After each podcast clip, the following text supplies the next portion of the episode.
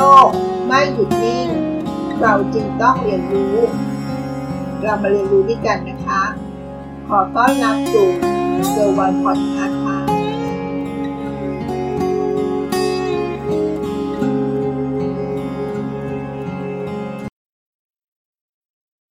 เราทุกคนมักเจอคำถามตั้งแต่เริ่มต้นของชีวิต ในวัยเรียน ในวัยทำงาน จนถึงปัจจุบันนี้ เราก็คงต้องเจอคำถามหลายร้อยคำถามเลยก็ว่าได้นะคะ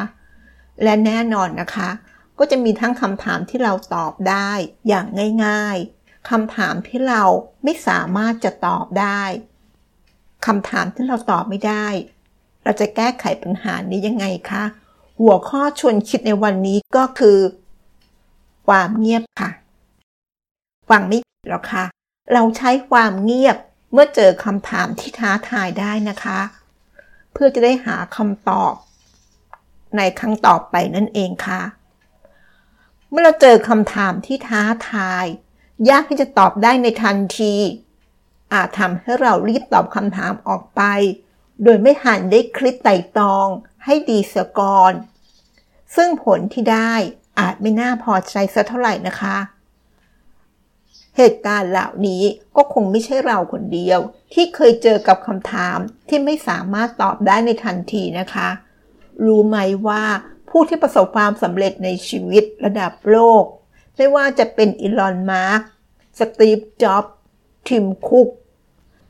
ต่างก็เคยเผชิญกับคำถามที่ยากจะตอบได้ในทันทีทั้งสิ้นนะคะ แต่พวกเขามีสิ่งหนึ่งที่เหมือนกันค่ะ ก็คือ การนำ rule of awkward silence กลยุทธ์ความเงียบมาปรับใช้ค่ะ rule of awkward silence หรือกลยุทธ์ความเงียบคืออะไร ก็คือเมื่อเราต้องเผชิญกับคำถามที่ท้าทาย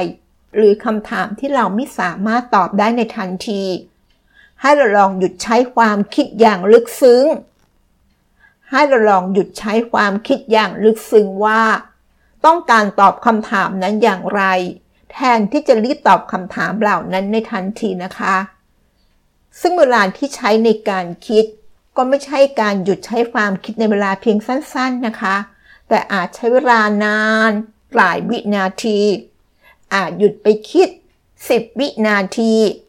20 วินาที หรืออาจจะนานมากกว่านั้นก็ได้นะคะ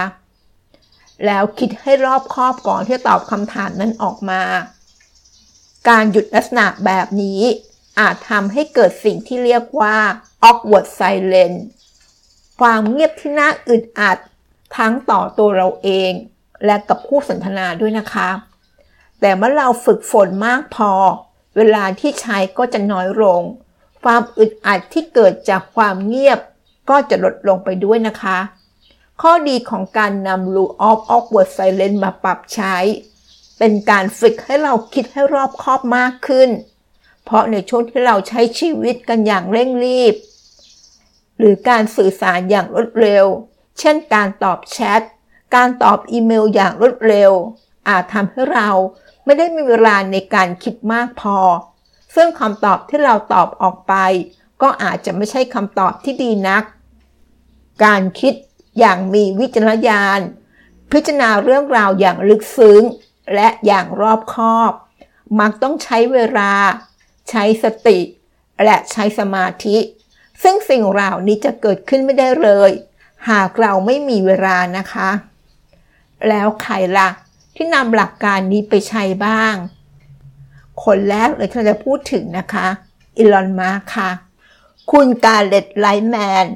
อดีตวิศวกรของนาซาที่ลาออกมาร่วมงานกับ SpaceX ของอีลอนมัสก์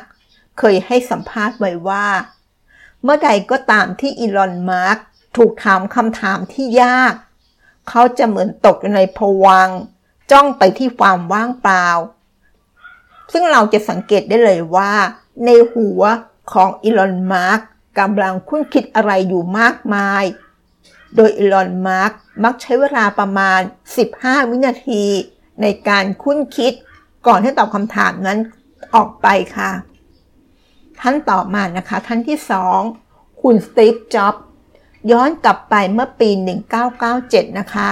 หลังจากที่สตีฟจ็อบกลับเข้ามาทำงานที่ Apple อีกครั้งหนึ่งนะคะ เขาได้จัดการประชุม Q&A กับเปล่านักพัฒนา Apple ซึ่งตัวของสตีฟ จ็อบเอง ก็โดนยิงด้วยคำถามที่ยากจะตอบเช่นกันนะคะ หลังจากที่เขาได้ยินคำถามแล้ว สตีฟ จ็อบก็เงียบไปใช้เวลาไต่ตอง เกือบ 20 วินาทีทีเดียวนะคะ ก่อนที่จะตอบคำถามนั้นออกมาอย่างชาญฉลาด หลังจากที่สตีฟ จ็อบได้เสียชีวิตไปแล้วนะคะ หัวเรือใหญ่ของ Apple คนถัดมาก็คือทีมคุก ท่านนี้คือท่านที่ 3 นะคะ ก็ใช้เวลาในการไต่ตองความคิดเช่นกันค่ะ ในปี 2008 บทความในนิสารฟอร์จูนได้กล่าวว่า ในการประชุมทีมคุกนั้นขึ้นชื่อมากในเรื่องหยุดเงียบ เพื่อใช้ความคิด เขาจะมีช่วงที่เงียบเพื่อคุ้นคิด และผู้คนในห้องประชุมก็จะเงียบตามไปด้วย เงียบจนภายในห้อง จะได้ยินเสียงเพียงแค่เสียงฉีดห่อขนมเท่านั้นนะคะ ท่านที่ 4 นะคะ ท่านสุดท้าย ที่ใช้ความเงียบขณะกำลังใช้ความคิดก็คือเจฟเบโซค่ะ แต่เจฟเบโซนั้นจะแตกต่างจากบุคคลอื่นนิดนึงนะคะ เขาไม่ได้ใช้ความเงียบในการคุ้นคิดคำตอบ แต่เป็นการใช้ความเงียบกว่า 30 นาที ในการอ่านเมมโม ที่ใช้ในการประชุม ก่อนจะเริ่มประชุม ซึ่งวิธีนี้เจฟเปโซระบุว่า การอ่านเอกสารที่ใช้ในการประชุมอย่างเงียบๆก่อนเริ่มประชุมนั้นทำให้ผู้เข้าร่วมประชุมมีเวลาอ่านและคิดไต่ตองถึงสิ่งต่างๆ ได้ดียิ่งขึ้นนั่นเองค่ะ นั่นก็คือบุคคลที่มีชื่อเสียงที่ใช้กลยุทธ์ของความเงียบ มาช่วยในการตอบคำถามที่ท้าทายนะคะ อย่างไรก็ตาม ไม่ว่าเป็นใคร จะมีชื่อเสียงหรือไม่มีชื่อเสียง เรามักเจอคำถาม อยู่ตลอดเวลาอยู่แล้วใช่ไหมคะ มีทั้งคำถามที่เราตอบได้ และคำถามที่เรารู้สึกว่ามันยาก และเราอาจจะคาดหวังให้ตัวเองสามารถตอบคำถามได้ในทันทีนั้น ก็คงจะเป็นเรื่องยากนะคะ แต่การคิดอย่างมีวิจารณญาณจำเป็นต้องใช้เวลาในการคิดทบทวนสิ่งต่างๆ ซึ่งเวลาในการคิดทบทวนนั้น อาจใช้เวลาประมาณ 10 วินาที 20 วินาที ถึงแม้เวลาเพียงชั่วคู่นี้ อาจดูเหมือนไม่มากนะคะ